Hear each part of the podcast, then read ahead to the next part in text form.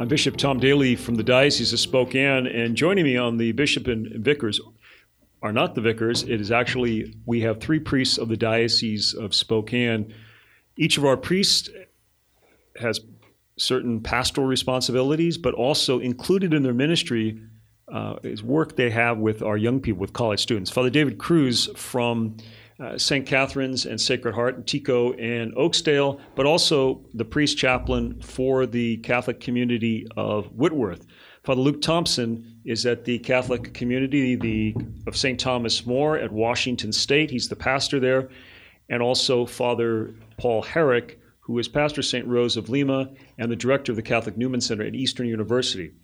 This is the second uh, show on this topic of our young people, the work of the church, the outreach that our priests have, along with Focus and other missionaries, trying to help guide our young people at a very difficult and uh, influential time in their lives. There's a study done, I've spoken about in some of our earlier programs, called Going, Going, Gone. It was the publication of St. Mary's Press in Winona, the Christian Brothers, De La Salle Christian Brothers College in this study of going, going gone, they found that young people are leaving their Catholic faith as early as 12 years of mm. age.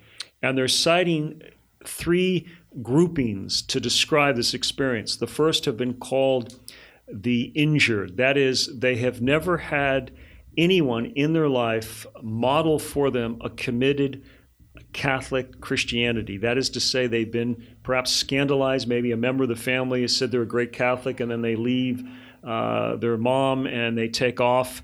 They maybe uh, prayed for grandma to get better and she dies, and no one explains to them. So they feel injured. They're trying to navigate this relationship with Christ and His church alone. The second group are called the drifters. They reflect the mobility of society. The drifters maybe are part of a parish, but it's so large, no one seems to care. No one explains to them what it means to be a Catholic, how you live your faith today. It's also significant that they don't have a peer, someone that is practicing their faith that can guide them and take them along and show them. That's again the value of, uh, of a Newman Center and Catholic education. The third group are called the dissenters. They don't agree with fundamental teachings of the church as the church teaches because this is what Jesus taught and we believe. Issues on abortion, on marriage, on uh, perhaps uh, morality. And so they leave the church. What is significant, again, in all of these people who have, leave, who have left the church is no one is with them to guide them, to explain to them, to model for them Christian living it shows you the need of a community. And that's really on a college campus at this time when the kids are away from their home, why it's so important. Father Paul, you've been at this longer than anyone else. Um, can you tell us, tell us again some of the, what you see? Where are young people? What are the challenges they face? You know, I think it's uh, important, Bishop, to realize too, amongst the three of us, um, that a lot of great things are happening at the Newman Centers. Uh, in particular, we have uh, a lot of great activities, and a lot of young people are involved. Mm. But once they get there, even the ones that are somewhat involved, you know, there's really three things. One thing I always tell my students is this, and, and sort of coined knowing, knowing the statement. It's like you're older a lot longer than you're younger, but your youth defines so much of how you get older. Hmm. And that the issues that I see today, and it's not just the typical ones that generations have passed, my generations of, you know, drugs, sex, and rock and roll. That's what we always heard. Yes, those are very prominent. But I would say, and we brought it up at the last segment, is the profound problem with anxiety disorders. Hmm. Anxiety is ruling the college campuses today. And I'm not talking about the, the true diagnosed student who's dealing with anxiety disorder on that regard, but I'm talking about situational anxiety how do we cope from day to day? Um, and and that all of a sudden they're thrown into a campus on how to function. So all three of us, and and uh, would probably say we, we, when we say we take a, a sort of this parental role, I spend as much time dealing with, you know, how do I get a job? How do I how do I function for my day to day life? And I would say those are the big things. I would say that uh, you know the hookup culture. When we talk about uh, you know premarital sex, I've been at literally at a at the cafeteria at Eastern, and uh, someone's behind me. They don't see me, and they're talking about their sexual escapades from the weekend. And it wasn't like, gee, I met someone and he or she was cute. It was going into graphic details and they were laughing at it. Um, and I think what they're dealing with is, is this situational depression um, and, and, and lack of where am I going to go. Yet they're still going to school, they're still having great successes, but I think what we've got to recognize is that um, what we're doing on campuses, uh, and, and particularly with young people, is, is, is paramount. It's paramount and that what I'm finding is that young people are hungry for freedom. They're hungry for truth, but it's not easy work. I've done mm-hmm. this actually for 30 years, work with young people, and it's harder now than ever. You've mentioned that. Uh, just talking about getting young people, and Father Thompson and I were talking about uh, this earlier uh, before the radio program about uh, getting young people to make a commitment to a retreat. Father Thompson, what have you found as, as Father Herrick was talking about kind of this anxiety in the college uh, campus, the, the hookup culture? What about what have you noticed in, in your years at, uh, at uh, Pullman?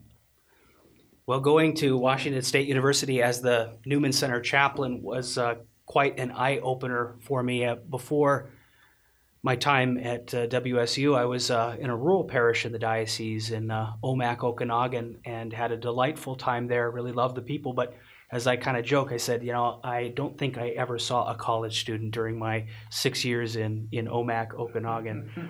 so I felt very uh, solely, uh, sorely unprepared for uh, this, this ministry and really went in to it with, with the help of uh, God and, and those around me. Um, I immediately, uh, upon getting to Washington State University, I received an email from the faculty at uh, Washington State University. I was on one of their lists, and I was going through the message, and it said that in the last year, a survey was offered to students and 50% of those students surveyed responded saying that in the last year they believed at some point there was no hope. Yes. Hmm. And when I saw that at the beginning of my term there at uh, Washington State University, I was absolutely shocked. 50%. Not, you know, I'm having a bad day, things are difficult, they're really not going my way these are people that 50% have experienced this lack of hope, this almost uh, this this point of despair. And I think it was a few days later I had a girl come into my office. This is my first semester there, and uh, she's no longer at the university. But she said something to the effect of, you know, Father, um, I was going to take my life mm. last night. Um, but I thought I should actually just come talk to you first to mm. see if you have uh, any advice and, and how do you think that I should uh, proceed with this? You know, and I, I just got to say, I just feel solely unprepared for such such a ministry and what we're encountering right now. I mean, when we talk about the problems that our, our young people are dealing with on the college campuses, this is where the rubber hits the road and it is happening mm-hmm. these mm-hmm. are these are our our students these are our um, do you have any catholics and, and non-catholics and they're really really struggling mm-hmm. what do you what have you anyone at father cruz if i mean obviously uh, you know you have a smaller uh, student population you, you work with but just probably work with young people in parishes what are what are the the causes of this. I mean, we we had our priests gathering in uh, September in Walla Walla, and I asked someone from from Our Lady of Lourdes uh, Medical Center in Pasco to come speak to the priests about kind of these anxiety issues. What, what do you see yeah. as the cause that they seem to be where Father Thompson hears someone who might take their life, sure. uh, Father Herrick's experiencing the challenges? What, what do you think? You know, Bishop, it's a, it's a great uh, question and a great topic to, for us to reflect on because we're, we're talking about getting at the core of the human heart. I mean, what is the deepest longing of the human heart? To be known, to be loved, to be accepted for who we are fully. Yes. And and in an environment where we have the most advanced technology ever seen in human history, we have the most disconnected populations yes. because the, the, the, artificial connection that, that technology and social media is offering isn't what the human heart is longing for. We need deep encounter, deep friendship, deep connection with people. And the greatest opportunity for that is, is what we can offer through the church. We can offer Christ Himself who knows and loves us to the core of our being, and that creates a sense of identity. And at the end of the day, a, the gift of His peace that gives us something to stand on. Mm-hmm. In the middle of all the all the the change and the suffering and the challenges of life, we have something inside of us that does not waver, and that comes through Christ in an encounter with Him in an understanding of His love for us. That's the first step into launching out into the desire to want more, which means being formed in the faith, which means now becoming a disciple, an intentional disciple, and then following through the rest of your life, pursuing that. And uh, these kids need the opportunity, and we can provide something small at, at, at whatever level we can provide, but it's something. And that's where I think the answer is. At the end of the day, it's addressing the deepest needs of the human heart. And that's exactly what Christ came to, to help us with you you've captured that uh, certainly what the church has taught, and this is this great news. It's the one of the lines from one of the the authors that you know the world the, Christ offers us a banquet, and people are munching on bologna sandwiches and potato chips.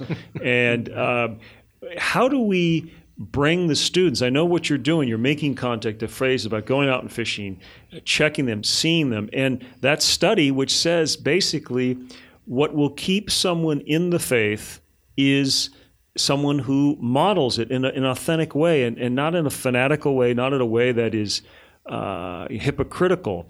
Uh, you know, uh, I know that when the years of teaching, and I just uh, was uh, in California to baptize uh, a couple of the kids for a couple, Andy and Heather Crowley, that I witnessed their wedding about eight years ago, and their thir- second and third kid. And you know, I'm, I'm just grateful that um, mm. the families uh, still practice the faith. They're part of it. They know it could be better, but they're seeing the importance of living the faith. They have it, but what about those who who don't? And um, they're part of this growing sense of, of, of anxiety and and hopelessness and, and isolation and one of the lines I love in the uh, prayer at the breviary and the, the psalm prayer is about radiating the glory of the resurrection. And I think at the hope of that is a, is a joy that doesn't deny suffering's place, but, but sees it as something more. We're going to take a break. When we come back, we'll be discussing these same issues again for our young people.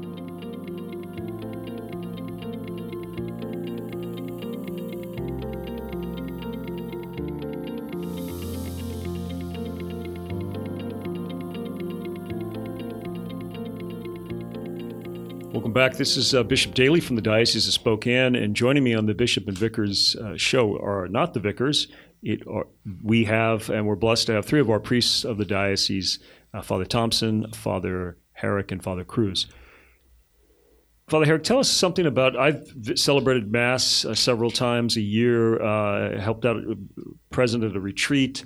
You and I have talked on a regular basis. Um, Tell me a, story of a, a, student or two that, that uh, you feel the presence of the church in the Newman Center at Eastern uh, has brought uh, them uh, the good news, uh, hope, uh, strength in their faith. Sure, sure. Um, I think there's a young man that I was on campus one day, and I just had the sense that God was saying, "I want you to go back to the Newman Center. I'm going to bring someone to you." I'm like, "Well, okay." I went back and and actually I was just sort of waiting, and it's like all right. And this young man walked in by the name of Tuan Lee. Tuan is a typical college student. He, um, good students, good student, good parents, um, really smart. Uh, grew up uh, at a Catholic high school. Um, and confirmed the whole bit. And I he walked in, and something in my heart was like, "Hey, Tuan, how are you? I've seen him twice at uh, St. Rose of Lima." And he goes, Father, I'm really struggling. And I said, What's going on? He goes, I'm feeling sick. I said, Well, can I make you food? Tuan loves food. And so for the next six hours, and I don't do this almost ever because I don't have the time, I just thought, I'm going to hang out with this kid. And he helped me. And for the next two months, he did not leave the Newman Center. And uh, over the next three years, this young man went through a a, a, a slow but steady conversion. It wasn't an, a big experience, but he just had to deal with everyday life issues. And he did it in the confines of a Catholic community. He regularly used the sacrament of reconciliation, which I would say is paramount for the life of all Catholic young people mm-hmm. when they're able to use the sacrament uh, of reconciliation and go to confession and just say, This is my struggles. And um, a very long story short, you know, at the end of graduation, he said, Father, I'm proud to say to you, I'm going on focus. Well, of course, I got all emotional about it. I was like, I'm so proud of you. He just called me yesterday, and actually, Bishop, he said, I'm not quite sure what I'm doing after Focus, but uh, if Bishop Tom Daly has a job for me, I'd love to be his assistant. Uh, hmm. And so, well, I have the secretary of the Cardinal. I don't know if he wants to resign, but that uh, we'll take that in consideration. But I would say that there's hundreds of stories of young people that I know all three of us have. It's not about gloom and doom. That the gospel works. Our faith as dynamic Catholics work, and we just need to be confident in uh, what we believe and, and share what we believe. Don't water the message down. We know that that happens a lot of times. And I know there was a conversation I've had with um, some alums of uh, Catholic universities and worrying that in the process of trying to make, uh, well, the, the favorite song of Father Thompson, All Are Welcome, um, that uh, somehow the faith has been watered down. Um, Father Thompson, something about maybe we've heard from uh, from Father Paul Herrick about a student at his university. What about a case, someone in, in your school, someone that particularly needed help or was there, and looking back, they've come up to you and say, you know, I, I, if I hadn't been a part of this Newman Center, I don't know what would have happened. Have you anything like that? Yeah, we've had a number of students that I would uh, echo with uh, with Father Paul. The very uh, similar situations where people have come and, in a sense, almost kind of stumbled in on our yes, that's a good uh, campus and uh, at our Newman Center and have found a community, have experienced authentic friendship, and that they are truly uh, loved and are just very grateful for that. We have a number of um, focus missionaries now that have come out of our campus ministry, and I think each of them would echo that they came to the Newman Center and had a profound transformation and now want to serve uh, Christ and, and the church.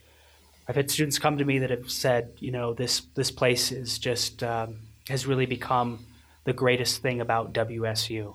That's great. You know, they've been able to come, get a first class education. They've lived at, in Pullman, the Tuscany of America. Oh. And uh, mm, wow, yeah, I, have heard uh, that. Yeah, Someone once compared true. it to Sausalito of, of Eastern Washington, but I do find that hard to believe. Yeah, right. Yeah, but they've uh, they've come to uh, a profound, uh, deep love of, of the church. Mm-hmm. Um, so it's uh, there's just been many examples that. Can you have a lot of people mind. coming to daily mass too, Father, don't you?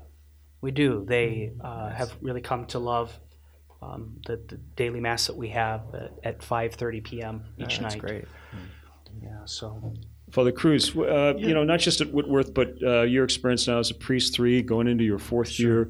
year. Um, your Father Cruz was uh, in the army before he entered the seminary, and um, maybe you know your contact with young people, you know, at sure. the cathedral, the sure. you know various work. Well, I mean, I, think it's important to, to realize that we can't underestimate the power of a single soul to influence others. And when a conversion happens, and it, it, we might not see, you know, hundreds or thousands, but in, at least in my short time as a priest, the few that I've seen have so much potential to go out and influence the world. And you know, at, at Whitworth University, I'm thinking of one gal. She she came to our first meeting a couple years ago as a freshman.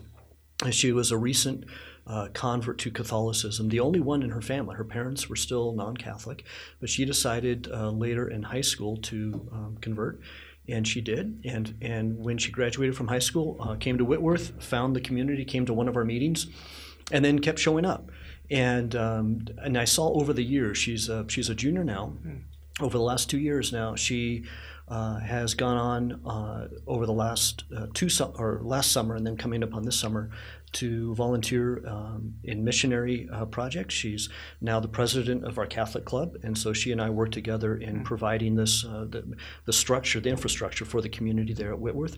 And then uh, I found out she just put in an application to. Um, volunteer for a focus mission uh, that's oh, coming that's up. Great. Awesome. Um, but and she also runs our our uh, women's group. But the, but I saw the growth of Emily over the years spiritually, um, just just kind of blossoming, and the influence that that young woman is going to have uh, in her lifetime, uh, in just being a model of living her faith, is, is going to be an incredible. She's going to make an incredible impact, and there's others too on campus. We don't have a large community, but we have some really quality individuals, and now it's it's a matter of me trying to. Uh, you know, maybe uh, take the next step in, in, in bringing what we have out into the broader community there at Whitworth to uh, to help the other the other uh, Catholics and non-Catholics um, come closer to Christ. One of the things is is uh, common to all of what uh, your experiences uh, have been the, the blessings in the midst of these difficulties that our young people face.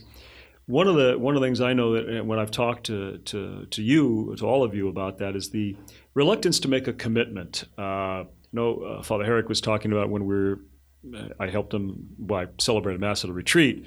Um, that he said, you know, those getting them to sign up and actually to go. Yes. There's this, this kind of this challenge of commitment. Maybe, you know, a few words on that uh, because it does. I mean, you can't give them if they're not there to receive. So, so this yeah. is how a college mind works. Um, so it's it's Monday, and by from Monday to Wednesday, they develop a list of everything they can do on the weekend, mm-hmm. and then by uh, Friday morning, they narrow it down to two and then about uh, three o'clock they picked one of the two. So their yes does not mean yes to you. So we are having our retreat the 9th, 10th, and 11th of November. Uh, we had our initial sign up of 60 people plus. We are hopefully uh, will have 45 to 50 and all the people who say yes so that's just the ongoing thing. It's not that they don't want to but they look at a myriad of things that are offered to them. Whereas you know i'm 53 i really didn't have a lot going on in, in, in high school or college other than you know studying or going out with a group of friends. Uh, and so i think it is a challenge and i think each and every one of us could speak to that.